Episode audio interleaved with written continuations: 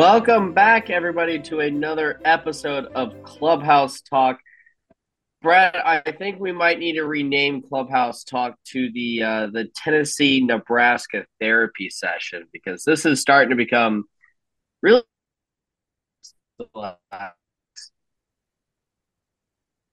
Yeah, it uh, it's been a brutal few weeks for the two of us. Um, both of us are on losing streaks now. Um, and we, we don't like that. Not not one bit around here.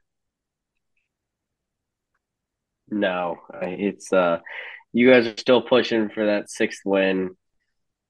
Tennessee has not looked very good the last couple weeks. Um, it just has not been our uh, not been the best time in the month of November for football for us on our on our personal teams. But there has been a whole lot of good football that we will absolutely break down. I'm going to go ahead and preface this out to uh, all the listeners out there that apologies if the uh, quality of this particular episode's down.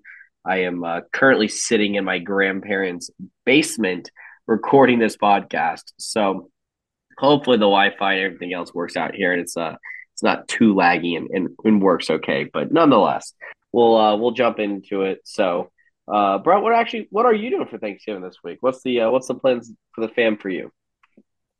You know, just going over to my grandma's house here in Omaha and meeting up with my family and watching some football and eating some turkey.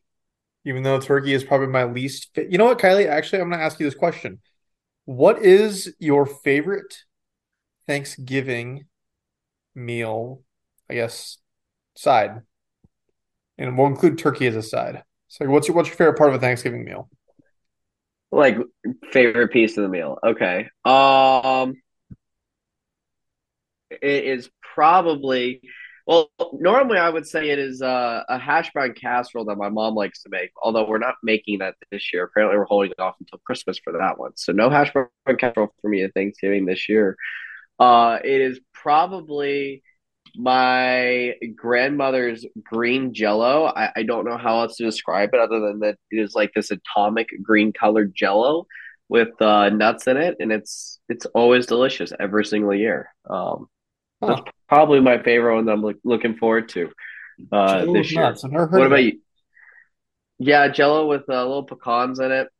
Ooh, uh, I'm also pecans, I'm, I'm in for that. Oh yeah, it's it's some good stuff. Um, I'll, I'll have to send you a picture of it, Bret, because it. I don't know how else to describe it other than we, we call it green stuff, green jello, atomic jello, all, all affectionate names are a household for my grandmother's fantastic side dish that we have both at Christmas and Thanksgiving. Um, also big, big fan of butternut squash casserole. That that's probably the other one if I had to pick one. Butternut squash is money.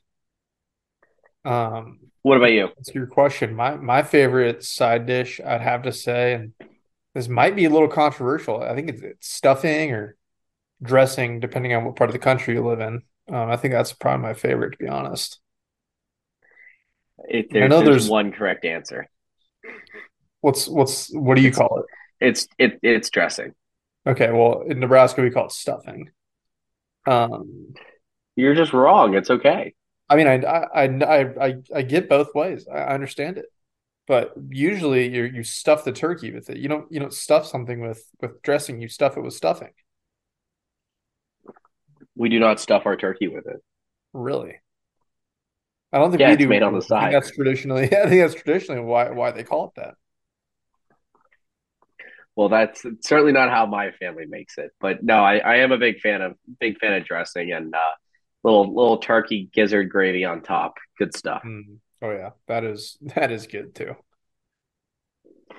I know everyone else is. Uh, we're we're starting to make people hungry. Hopefully, you're listening to this here, uh, uh, either before your Thanksgiving meal or uh, maybe it's maybe it's a Friday after, and you're getting this in before the games this weekend. But uh, we do wish everybody out there a, a, a wonderful Thanksgiving break. Let's but let's go ahead and jump into the games from last week.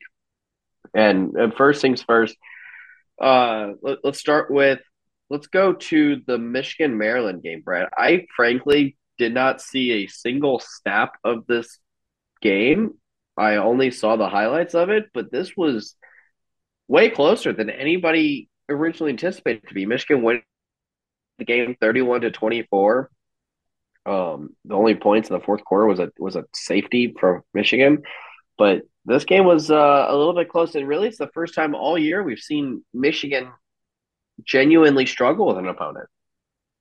Yeah, for sure. Um, little Tua, I, am not even going to attempt to pronounce, pronounce his name correctly.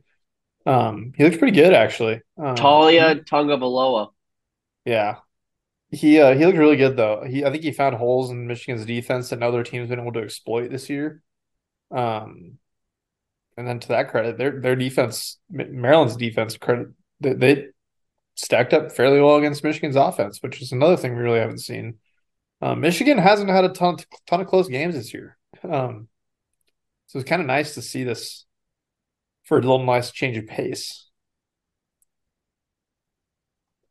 I do have to think that uh, this game probably had a little bit of a look ahead spot for Michigan. Obviously, with uh, with the the game coming up this week against Ohio State, you gotta gotta think that the Michigan players probably were looking a little bit ahead to the game this weekend, which I, I think probably attributed to the uh, to the score as well. And I do want to uh, preface this: we're going to go through these games. We're recording this on Tuesday before the college football playoff rankings have come out. So some of our some of our discussions tonight, as we talk about teams, might be a little bit more speculative of what we think might happen with the rankings slash what happens with the games this this last weekend of the season.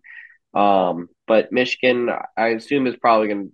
I think they'll hold steady there at the three spot, Bret. With I imagine one, two, three is going to go completely unchanged with uh, Georgia, Ohio State, Michigan, um, now that'll change a whole lot this weekend, obviously after after whatever happens in, in that game, which we will break down in the second half of this podcast.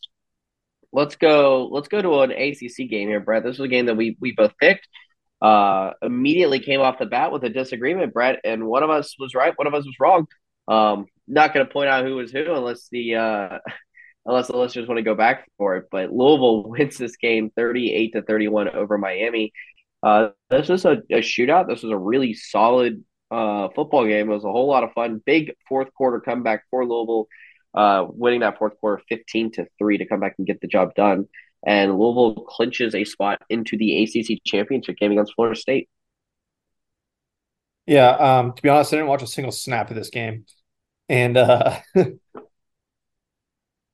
I I guess I can't really speak to it a whole lot, but um, I rode with my guy Joe on this one, and uh, he's usually pretty good. So I, I felt pretty good about this, but um, I guess shouldn't really be super shocked that a ten and one Louisville or now ten and one Louisville team bit a beat in now six and five Miami team. Yeah, this is this is a Miami team that all year really has come down to what really the turnover battle kind of has determined the majority of their games. They actually won the turnover battle in this game um, by one, which I think helped keep this game close. But uh, Plummer for Louisville, the quarterback, had a really nice uh, day. 308 yards through the air, three touchdowns, one pick. Tyler Van Dyke also had a really nice day, uh, throwing for 327 and a touchdown. It, it was just a very clean, well placed, or well played football game on both sides. Um, uh, Miami had a uh, hail mary attempt there at the very end that, that got knocked down, but uh, very impressive stuff from Jeff Brohm in year one there at Louisville, and I would probably rank him at the uh, if you were talking about national coach of the year, I probably would put him at number two in my opinion. We'll talk about the who I would have as the number one for coach of the year in my opinion a little bit later in the segment. Hint, hint, it's a uh, Pac-12 team, but very impressive stuff in my opinion from Jeff Brohm in year one. No, for sure. It's definitely he's definitely hit the ground running and it'll be nice to see um or interesting to see how well he's able to keep this up and if he's able to sustain success with Louisville. I, I care to think he can if he's uh, been able to turn it around so quickly there. Um, not like Scott Satterfield had that place rolling before, so hopefully he can he can keep the uh, keep the ball rolling there in Kentucky. Uh, let's let's jump right out to a uh, let's go to a Big Twelve game that frankly was a little closer than I expected it to be. Uh, Oklahoma beats BYU thirty one to twenty four. Uh, this was a 24 and a half point spread. So uh, BYU well inside the number here, but a uh, 100 yard pick six for BYU kind of kept them in the, in the ball game. Uh, but Oklahoma's doing just enough to be able to keep them uh, keep themselves in the race in the uh, the Big 12, which we can go over later because that is a very wild tiebreaker scenario. What's going on out there? Yeah, for sure. Um,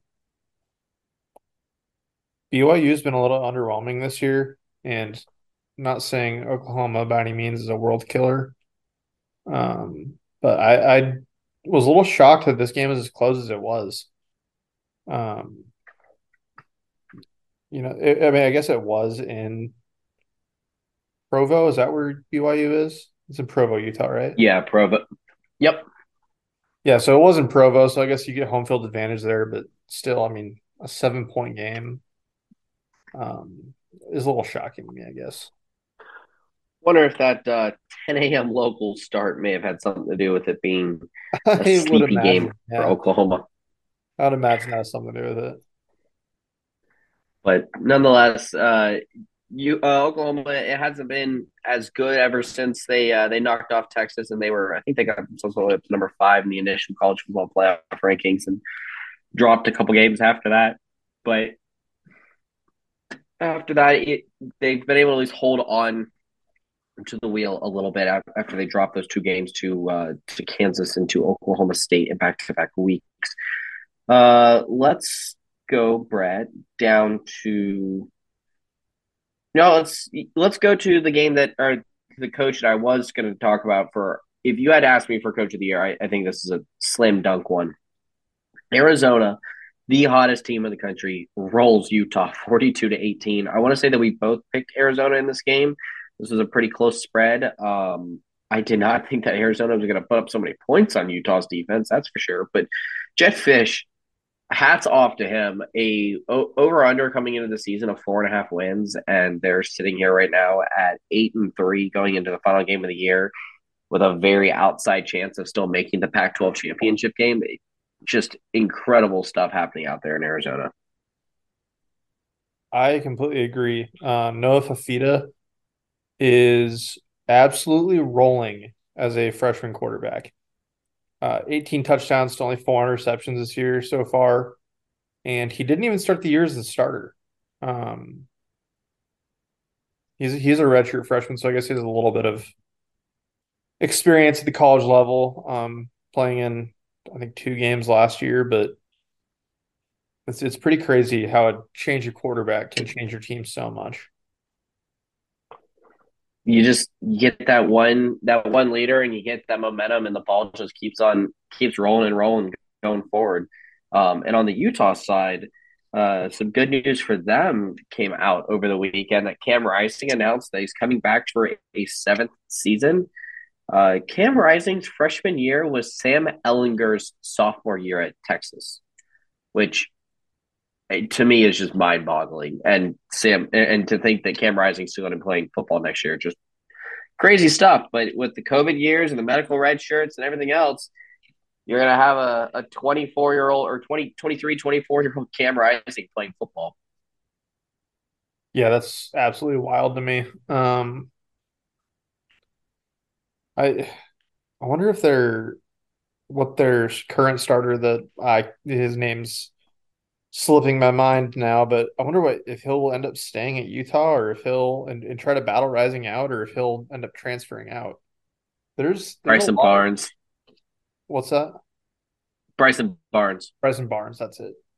Um I mean he hasn't been a world beater by any means this year, but he's won some big games for them. He's proven more than capable. Um he's got a really fun backstory. I believe his family owns a farm. I want to say it's a I want to say it's a hog farm if I'm not mistaken.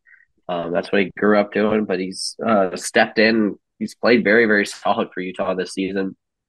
And in this day and age of NIL and transfer portal, it does seem like it is almost next to impossible to keep legitimate quarterback quarterback depth at the position unless they are a, a highly touted freshman who's not expecting too much. So that will be an interesting one to watch because that could be a big name for a lot of schools going into the portal uh, this offseason. Let's let's jump Bret to let, let's rip the band-aid off on on team number one here. Uh, and that would be my Tennessee Vols. Georgia rolled into Neyland Stadium. They Tennessee did exactly what I said they were going to do, Bret. They got the ball first. They scored on their first drive. I didn't anticipate, anticipate it for it to be play number one and go 75 yards right up the middle on a run, but that's what they did. After that play, Tennessee gained 203 yards of total offense and scored three more points on a field goal before halftime, and that was apt. That was it. They had they had a couple other plays that really I think could have got them in this game a little bit closer, but but nonetheless, Georgia dominated. Georgia rolled 38 to 10. Tennessee did not play great. Georgia is on an absolute tear right now. Um, my biggest takeaway, I don't know if you saw any of the game, Bret, but Jordan Beck, I thought was a game manager. I really hadn't watched Georgia at all this year. That kid is so talented. He made some stupidly good throws, and Georgia's receivers caught everything thrown in their direction. I 100% agree. Um, his numbers this year are I don't want to say shockingly good because they are the number one team in the country, but he's not talked about enough. Um, and it, it kind of kind of makes me wonder: Do you think he'll jump for the NFL this year? do you think he needs another year of film to get him there? I didn't realize that he was draft eligible until people started talking about it the last like week or two. Um, I, I could see him going as a day two quarterback right now. Um, I, I, would be interested to see what happens in the on the back end with Georgia's quarterbacks coming in with uh, potential top recruits coming in there to to be quarterback, and if he wants to compete for the job with a top quarterback and what sort of promises Kirby Smart has made. But Carson Beck looks like an NFL quarterback, at least what I'm I'm seeing so far. I'm not saying that he's going to be a, a top tier starter in the league, but he certainly looks more than serviceable to be an NFL quarterback, at least on the throws that I was watching on Saturday. And and I think that he just doesn't get talked about enough because it's not flashy. It's it's always efficient numbers. It, it's somewhere in the range of, of going 22 for 30, throwing for he's thrown for over 250 yards in every single game. He doesn't throw interceptions and throws anywhere between one to three touchdown passes. And then Georgia rolls and the plays just they're not flashy play calls. And I think that that's part of the reason why he maybe doesn't get ca- talked about as much as he deservedly does, should get talked about. Oh, I completely agree. Uh, I mean, his numbers are, are, are pretty gaudy when you look at it. Um, I'm pulling him up right now. Sorry, I should have been prepared for this, but right now I want to say he's like seventh in the country in passing yards. I know that. Yeah, he's 3,300 passing yards, 21 touchdowns, and only five interceptions. Um, his O line's kept him pretty clean all year. He's only been sacked eight times, um, which I can imagine for how much he throws it. That's got to be up there with the best of them. Um, and he's, he has a 72%, almost 73% completion percentage. Um, honestly, Kiely, do you know who he kind of reminds me of? Who? He he reminds me of a a skinnier Matt Stafford. Yeah, I, I there are some Georgia people that had started talking about it of saying that this is the closest player that they've had to Stafford since Stafford, and I think that's pro- I, didn't believe it until I saw it in person, but I, I would agree. This guy's he's legitimately talented, and he he had no real buzz coming into the year. Um, nobody knew anything about him, and the kid just shows up and gets the job done every single day. Yeah, I mean, but they weren't even sure. They weren't sure if it was going to be him or Brock Vandagriff that was going to be the starter to start the year. But I think Kirby definitely made the right decision. I I would agree, and and you know, just going overall, just just talking like overall overarching program with Georgia major hat to, to them. This was their 20, I believe this is the 28th win in a row for them. It ties an SEC all time record. Um, they get to set the record this week when they go and play Georgia Tech. Um, just, it's mind boggling. I know they've played in the SEC East, and I know that they don't have had to have Alabama on their schedule or LSU on their schedule in the regular season, but I don't care. Show up and show out and win every single game for that extended period of time is absurd in college football in a sport that is known for just chaos and teams having clunkers and just always finding a way to win those those couple clunkers that they have had. Really, really impressive stuff from Kirby Smart. Yeah, I completely agree. It's it's it's kind of cool to see. Um, it might get a little old seeing all these years of Georgia dominance, but he really has built something special over there. It feels like the feels like those early 2010s of the Saban dynasty is kind of what it's starting to feel like, which is uh, not so fun as another team competing with Georgia on a head-to-head basis all the time in our conference. Um, Bret, let's go to your conference and to a team that clinched its spot into the Big Ten championship game. They were the first team to clinch, uh, or they clinched the uh, Big Ten West, and that would be the Iowa Hawkeyes winning a game 15 to 13 over Illinois. Once again, cashing the under for, I don't know, like the 1000th straight week at this point. It doesn't matter how low Vegas sets the number. Just keep betting the under and it'll keep cashing for you every week. But um, I, I, not too much I wanted to say here, Bret, other than that uh, Illinois has clinched their spot into the Big Ten or they clinched Big Ten West into their spot in Indianapolis to face the winner of Ohio State, Michigan. Yeah, Iowa, Iowa definitely did that. We got to play them this week, and we'll get to talk about that here in a minute. But um, they they keep cashing on these unders, and that's one hilarious and two pretty impressive, honestly. Absolutely. Um. Okay, let's go. You know Bret? Let's go to a uh, couple of sad topics here. First, let's go to Florida State. Um, Florida State loses Jordan Travis uh, early in the game against North Alabama. Um, he's going to be out for the season. And my question to you right now is what is your level of concern for Florida State when it comes to trying to, they got to go on the road to Florida this week, who also is playing with a backup quarterback. And then they'll have Louisville in the ACC championship game. What scale one to 10, what is your confidence level that, that Florida State's going to be good enough to win these two games? I'd say it's about a 50 50 shot, if I'm being completely honest. Um, I think they get past Florida just because the fact Florida is also playing with a backup quarterback. Um, and uh, I I am kind of starting to think it's going to be a real tall task to ask them to beat Louisville in the ACC championship with their backup. Um, not saying their backup's a terrible player. I haven't really watched him to be honest, but uh, I think our I think their backup's really going to need to have a special game to beat Florida State. They still do have a very solid defense, in my opinion. Oh, they have a great defense. They still got a bunch of skill players. It's just going to be a matter of trying to get the ball to those skill players. Um, I, I hate it.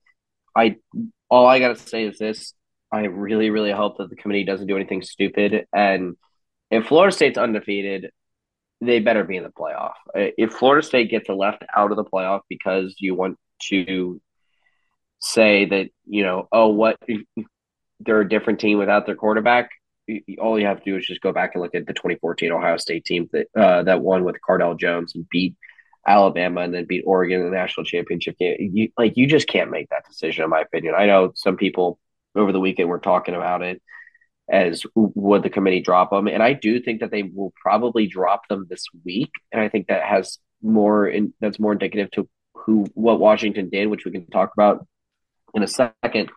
But I, I think Florida State probably drops to five. But I think if Florida State goes undefeated, that they are in, and then if they lose, I think uh, any one loss ACC team is completely out of the playoff at this point.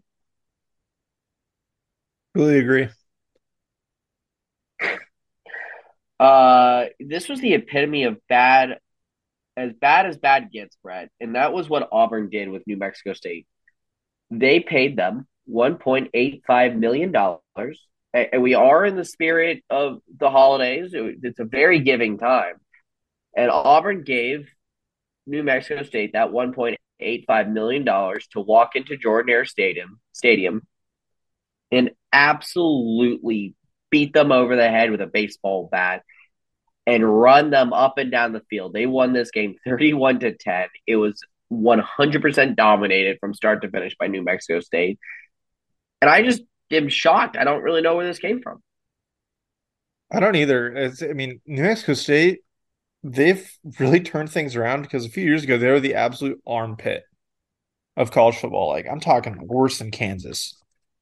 Um, and they've honestly they've put together a decent program right down there. Um, I believe Jerry Kill's their coach, isn't he? Uh, that sounds right. Yeah, I mean he's he's always been a decent coach. Like he didn't always have the best record in Minnesota, but he knows how to get the players to play for him and play his way of football. Um, but yeah, that that is absolutely brutal for the Auburn, Auburn had two Auburn had two drives, Bret, that went over 20 yards, and they never made it to the red zone. That's incredible. That is absolutely. I didn't watch any of that game, but wow. I didn't either. I, I mean, I caught the highlights. It was just one of those things where I was looking at my phone while at the Tennessee game, and I was just dumbfounded by what I was what I was seeing. So, um, let's let's actually bounce back to the Pac-12 because we talked about Washington. I think that they are going to move up in the rankings, and that is because Washington went on the road and beat a very good Oregon State team, uh, 22 to 20, in a very nasty night out there in Corvallis. It was pouring rain. It was like 40 degrees. Just a really, really ugly night. The numbers aren't going to look great for Michael Penix, but playing in that rainstorm and throwing the ball as much as they did, I think was actually a really impressive performance. Uh, he did throw it for two touchdowns, uh, comparative to DJU, threw it for two picks. Uh, winning that turnover battle proved to be pretty much the difference in this ball game. And Washington, once again, survive and advance. And all they've got to do, actually, I think that they have now clinched their spot in the Pac 12 championship. It's now just a matter of um, what happens with Oregon and Arizona. We can talk about all these conference championship tiebreakers in the second segment, but uh, you are looking very good on our on our bet, Bret. Yeah, um, they have another tall task this week, um, and we'll go into that in a little bit. The Apple Cup's going to be a good one. Um, if the elements, if it stays dry, um, we could see some record passing between these two teams. Um, Washington this whole year has been able to chuck the ball over the field, and they didn't really do it again last weekend. But what they did do is they showed that they can run the ball a little bit. Uh, Dillon Johnson, one of my favorite players on that team, um, ran for 89 yards on 16 carries, over five yards an attempt, and uh, that's pretty good night. Um, anytime you can get over five yards an attempt. Yeah, and uh, Odunze for for Washington was a was a beast. Seven catches, 106, and caught both of those touchdown passes from Penix. He caught seven of Penix's 13 completed passes. So he he was the star of the show on the offense with Johnson. Those two basically did everything on Saturday night for him. Um, and, and big time win, really impressive stuff for Washington, and they are still getting very close. Um, I, I still think that they'll have to be undefeated uh, to make the or to make the playoff, but I do think that a Washington team could compete with anybody in the playoff. Uh, you put those put those skill players in a dome, and I think that they absolutely could go up there and could compete with a Michigan, with an Ohio State, with an Alabama, with the Georgia, whomever you're talking about. I, I think that any of those teams would have trouble with that Washington team. Do you? What do you think? Yeah, I, I agree. Um, I think if you let Washington play the way they want to play, there's a lot or there's not many teams in the country that are going to be able to beat them. Um, they're going to want to throw the ball over the field. They're going to want to cause turnovers on defense, and you can't really beat them by their own game, if that makes sense. No, you, you kind of have to kind of have to like keep away, have uh, a lot of a lot of possession time, um, keep it out of their hands, uh, make it a more physical ball game if you want to uh, want to knock off Washington. Um, one more game here to break down, Bret and I'll, I'll let you kind of take this because I only caught, I, I literally only watched overtime of your game. Um, Nebraska falling on the road at Wisconsin, twenty-four to seventeen.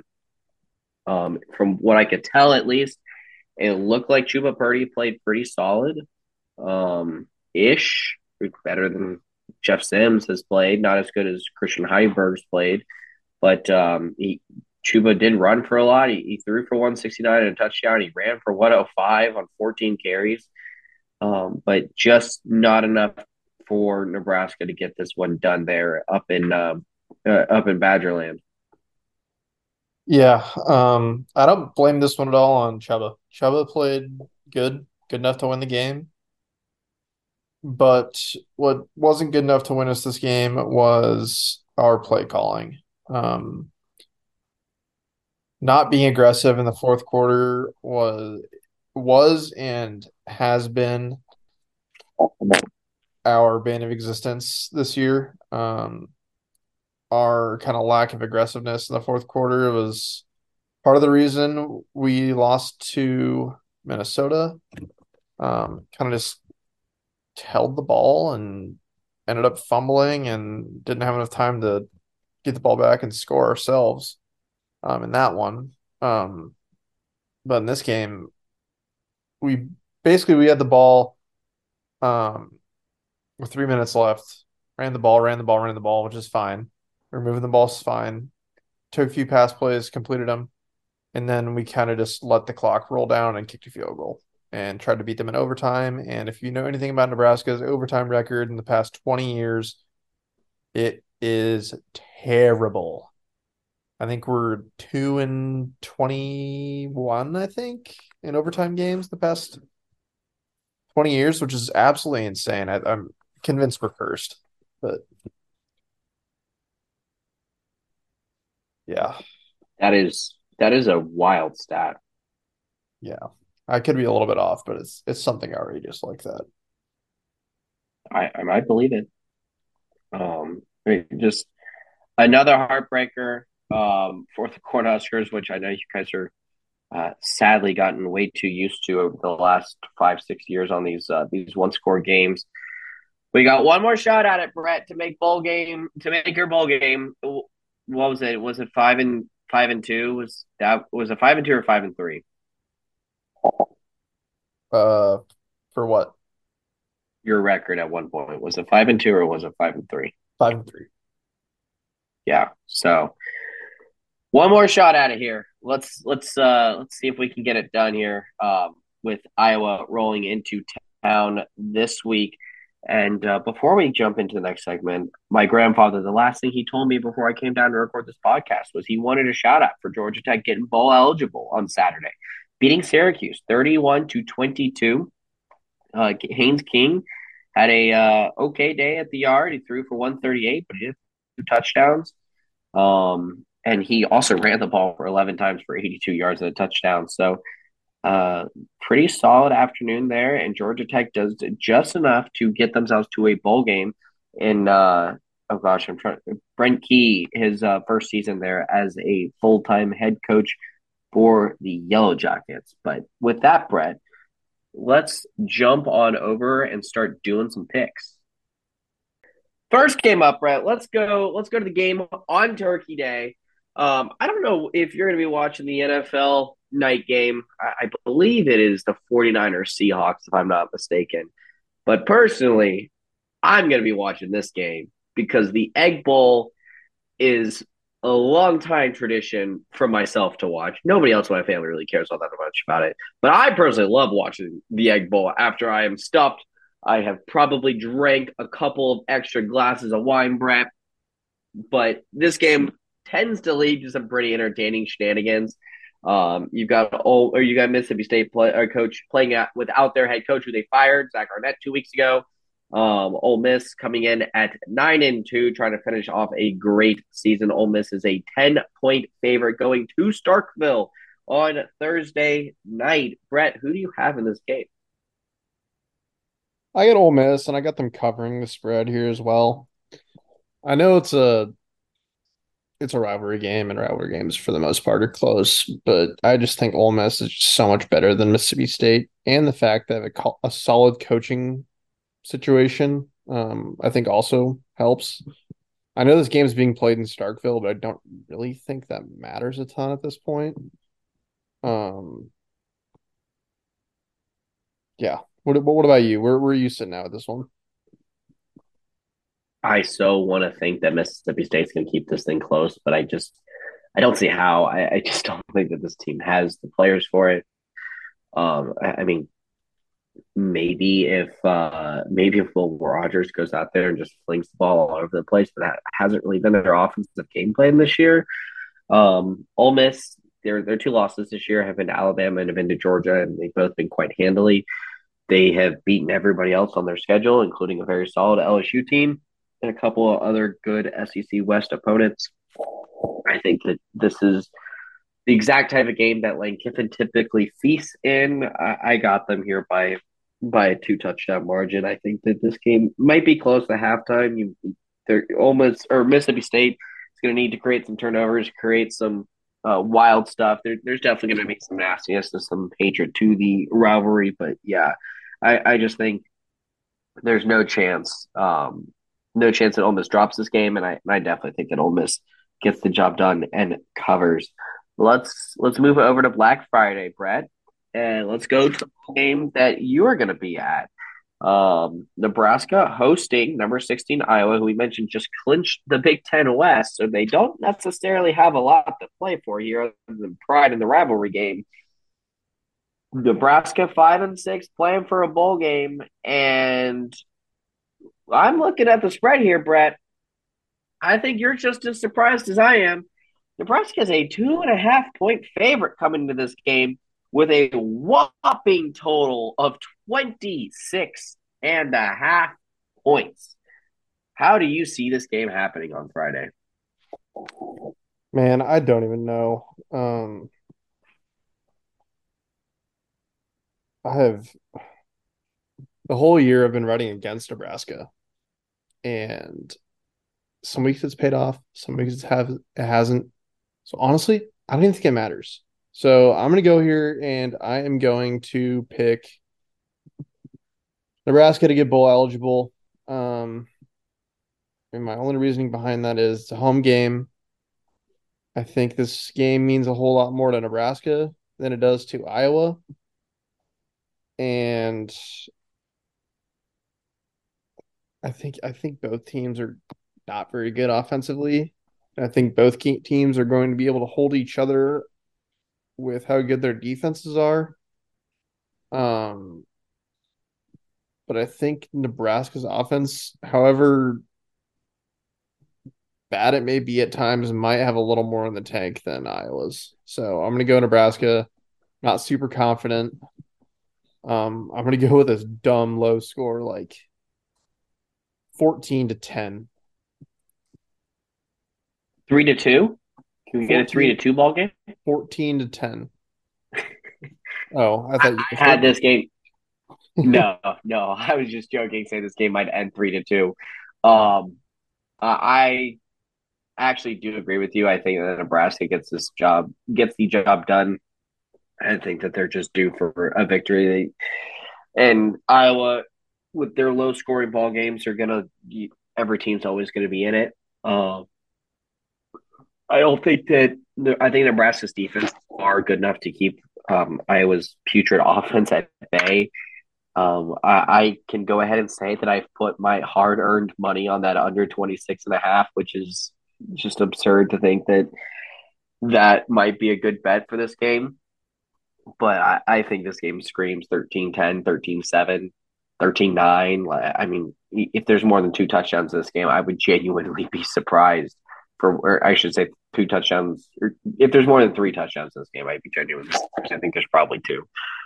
It's not going to be a fun one if you like offense, but if you need a good Friday afternoon nap with uh, maybe some enjoying a, a, Bloody Mary or some mimosas sitting around your house, this game's at noon Eastern, 11 a.m. Central. I think this will be a uh, a great appetizer for people. For frankly, it's a very loaded Black Friday, which I don't remember it always being this loaded in years past, especially because there's also an NFL game this year on Black Friday for the first time, which shame on you, NFL. Get out of the college space. This is supposed to be our day, not yours.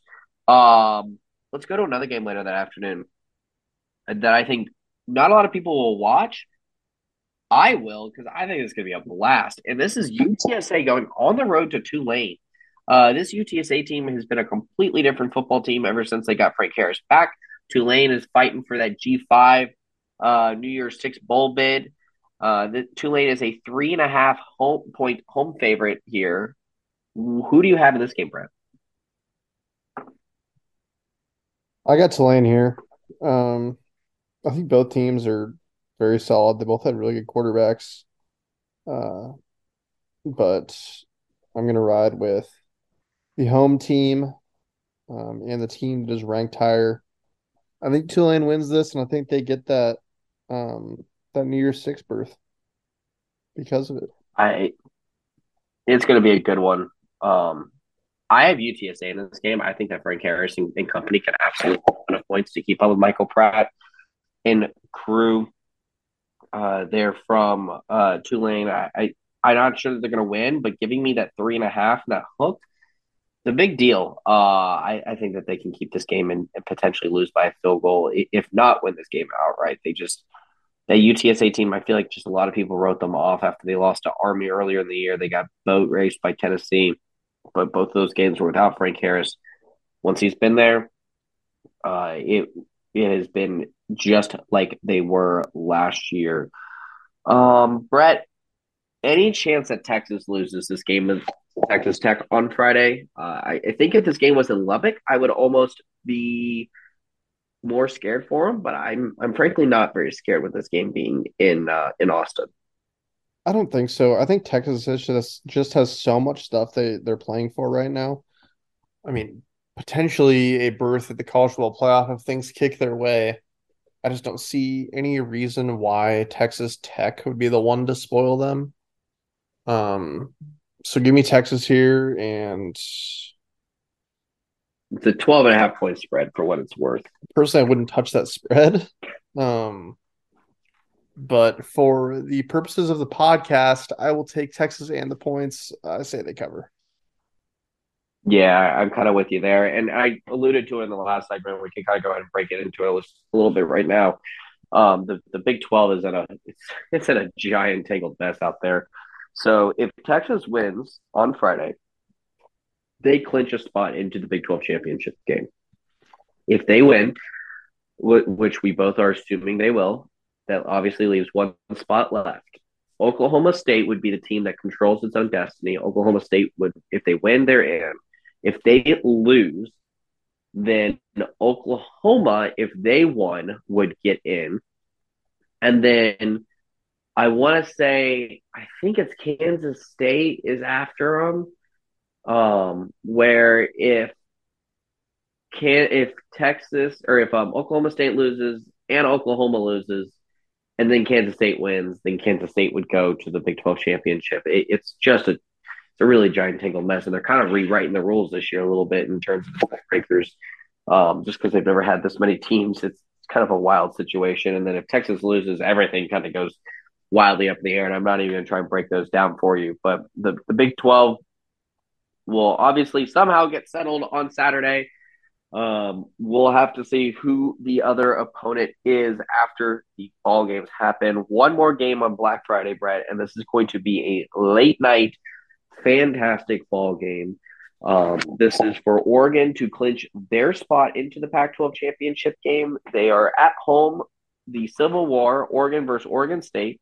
Oregon is a 13 and a half point favorite. Like I said, if Oregon wins, they're into the Pac 12 championship. If they lose this game and Arizona wins, little known fact to most people, but Arizona would actually go to the Pac 12 championship game to face Washington if that happens.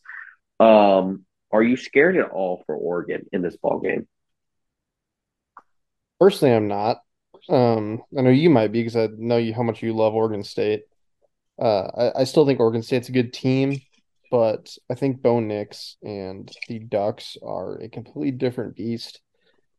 Um, if it weren't for that game in Seattle, they would be undefeated they would be right up there with the talks with Michigan and um, Georgia as favorites to be national title contenders because Bo Nix has looked so good this year, and I think he continues that this week. Um, It's a civil war. It's very important to the teams, the fans, everyone in the state of Oregon. Um, and it's in Eugene. I, the odds are stacked up against the Beavs. So give me the Ducks here and give me them to cover. I think Bo Nix makes a statement here.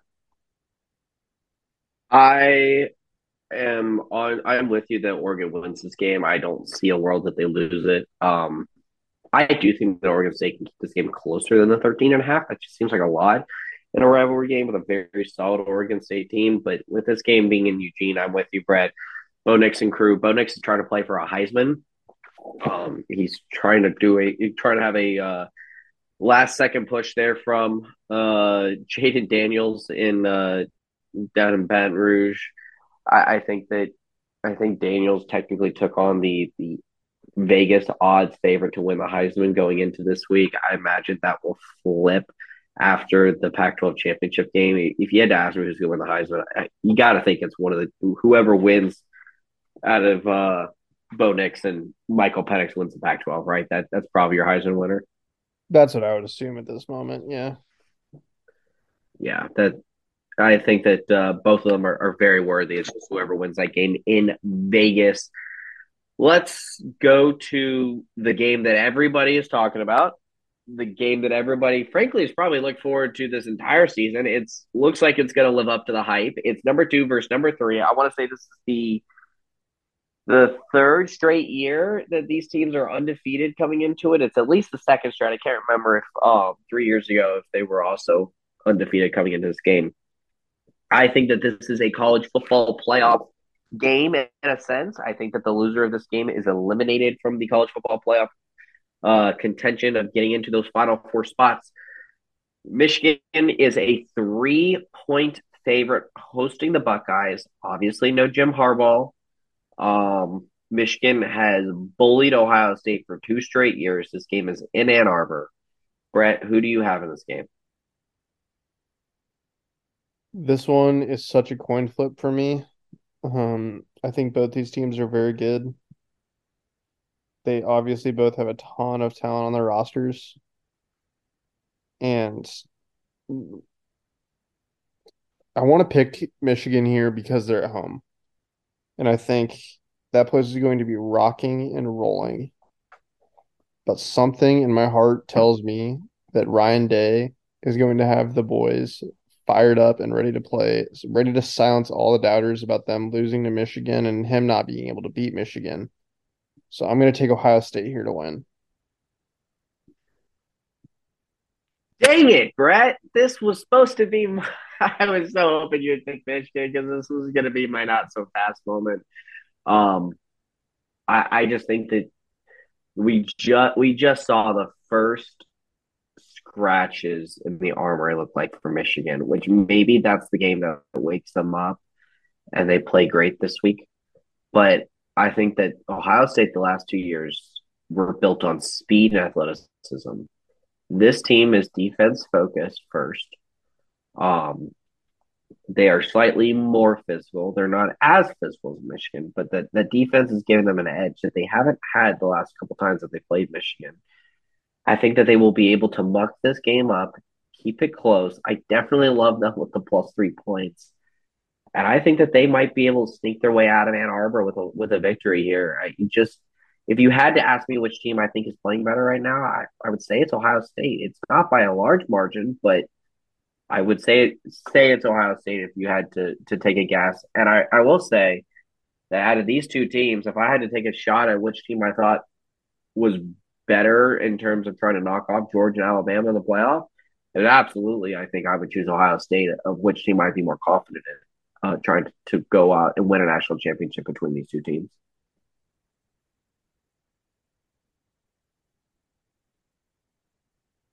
Which would uh, who do you think would be more uh, suited, well suited for a playoff run between Michigan or Ohio State?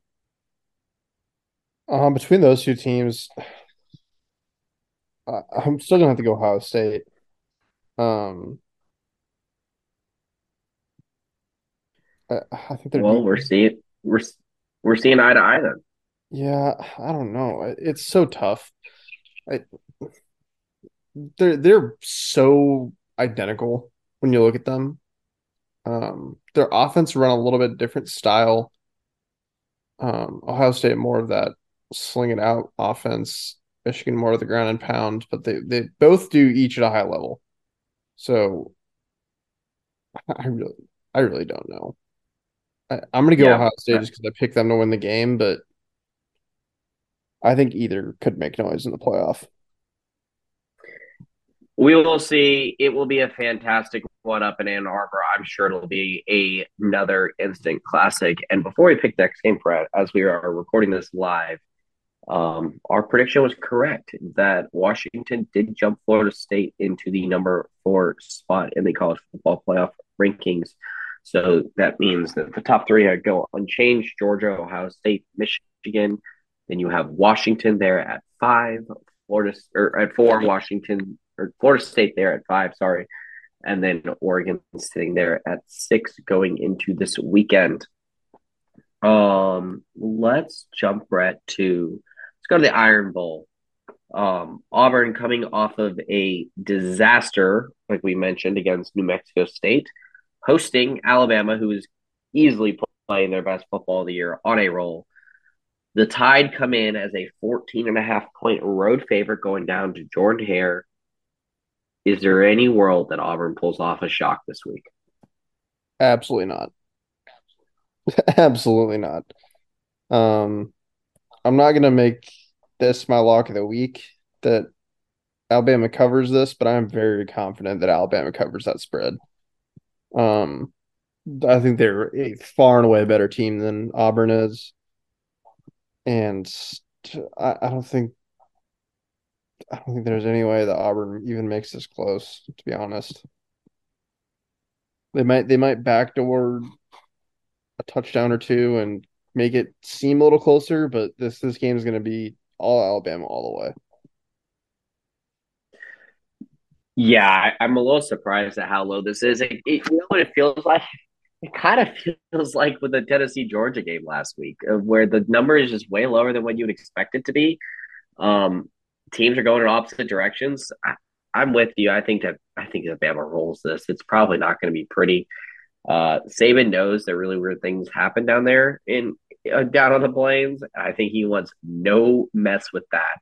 So I, I'm with you. I think Bama rolls probably by 24 in this game. This probably will not be a very close one. I'm not really even going to go over Tennessee's rivalry game, Bret.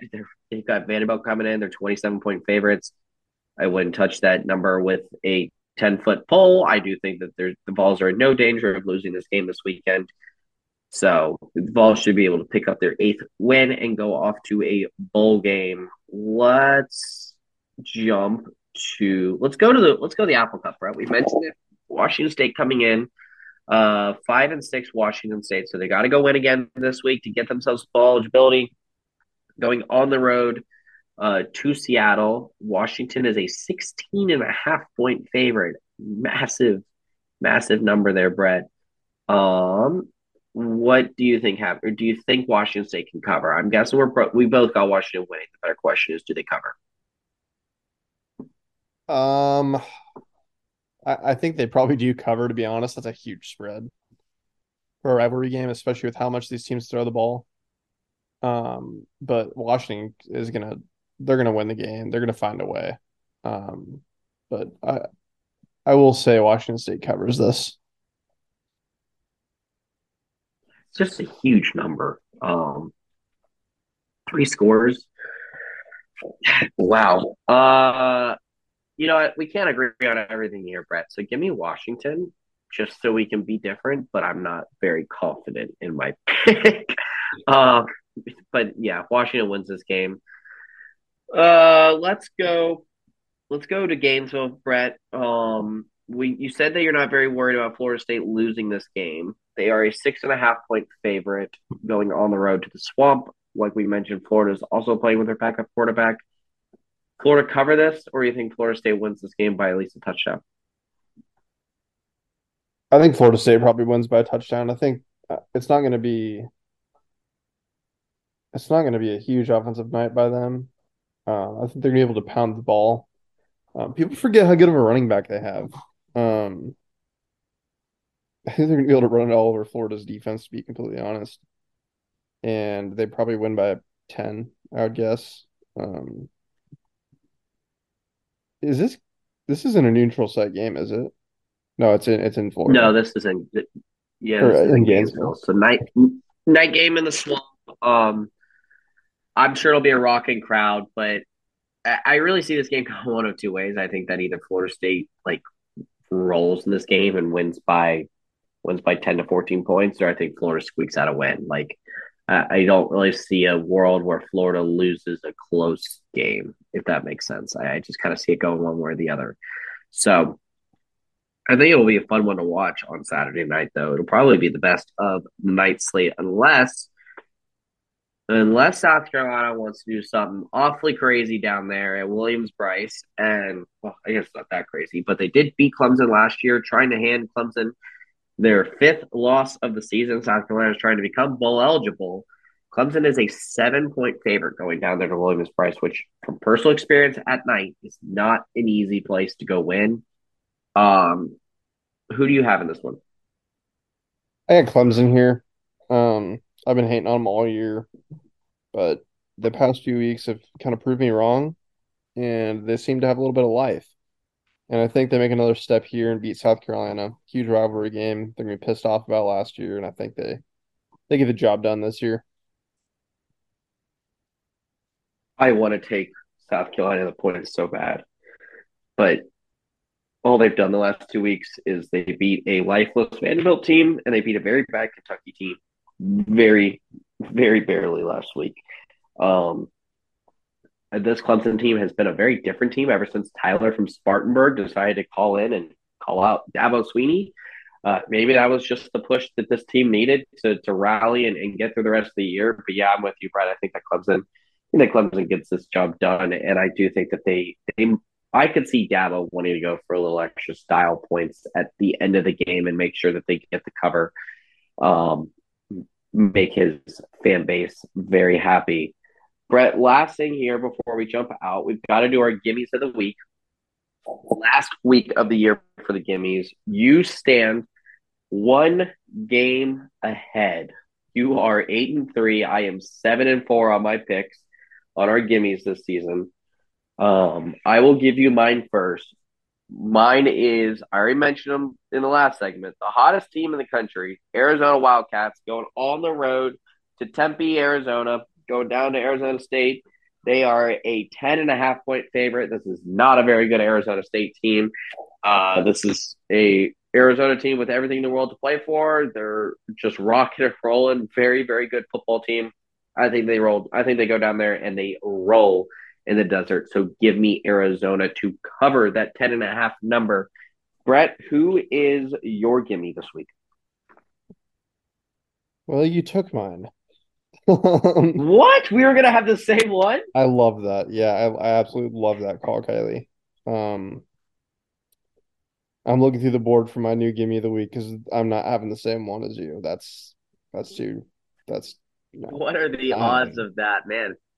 I can't believe that. I don't think that's happened all year that we wanted to call the same game. Uh, actually, it did happen the first week of the season. We both lost. Okay, well, even more reason for me not to pick that. Um, oh boy, I don't love the board this week either. It's really not a. It, it's kind of a tight and wild, wild one. You could go back to Alabama if you want to go take the Tide. As I'm talking you into your own pick. I'm going to go with the Wisconsin Badgers to cover the two and a half point spread over Minnesota. I think Minnesota's a bad team this year. I think Wisconsin's slightly better. I don't think they're great by any means, but I think they beat Minnesota. In the I like battle for the I- Paul Bunyan axe. What a great trophy, by the way. Like a top top five trophy for sure. It really is. It really is. It's a. Oh, Love it. Oh my gosh. Oh, Love that pick for you, Bret. Well, this has been a very, very fun regular season next week, Bret, we are going to have obviously the recap of rivalry week. We are going to have the preview of the uh, conference championship game slate. So we'll obviously have the five uh, Power Five conference championship games, as well as a couple of the group of fives might be interesting to talk about. Plenty, plenty to discuss as we get there and go into the last games before the playoff rankings. The season's flown by, Bret, but enjoy it this week. It's going to be a fun one. Um, let's let's hope for a Huskers sixth win, and uh, then we can we can see where the Huskers might land in a bowl game. Go Big Red and go Vols. Appreciate everyone. All have a great Thanksgiving, and we will be back with you next week.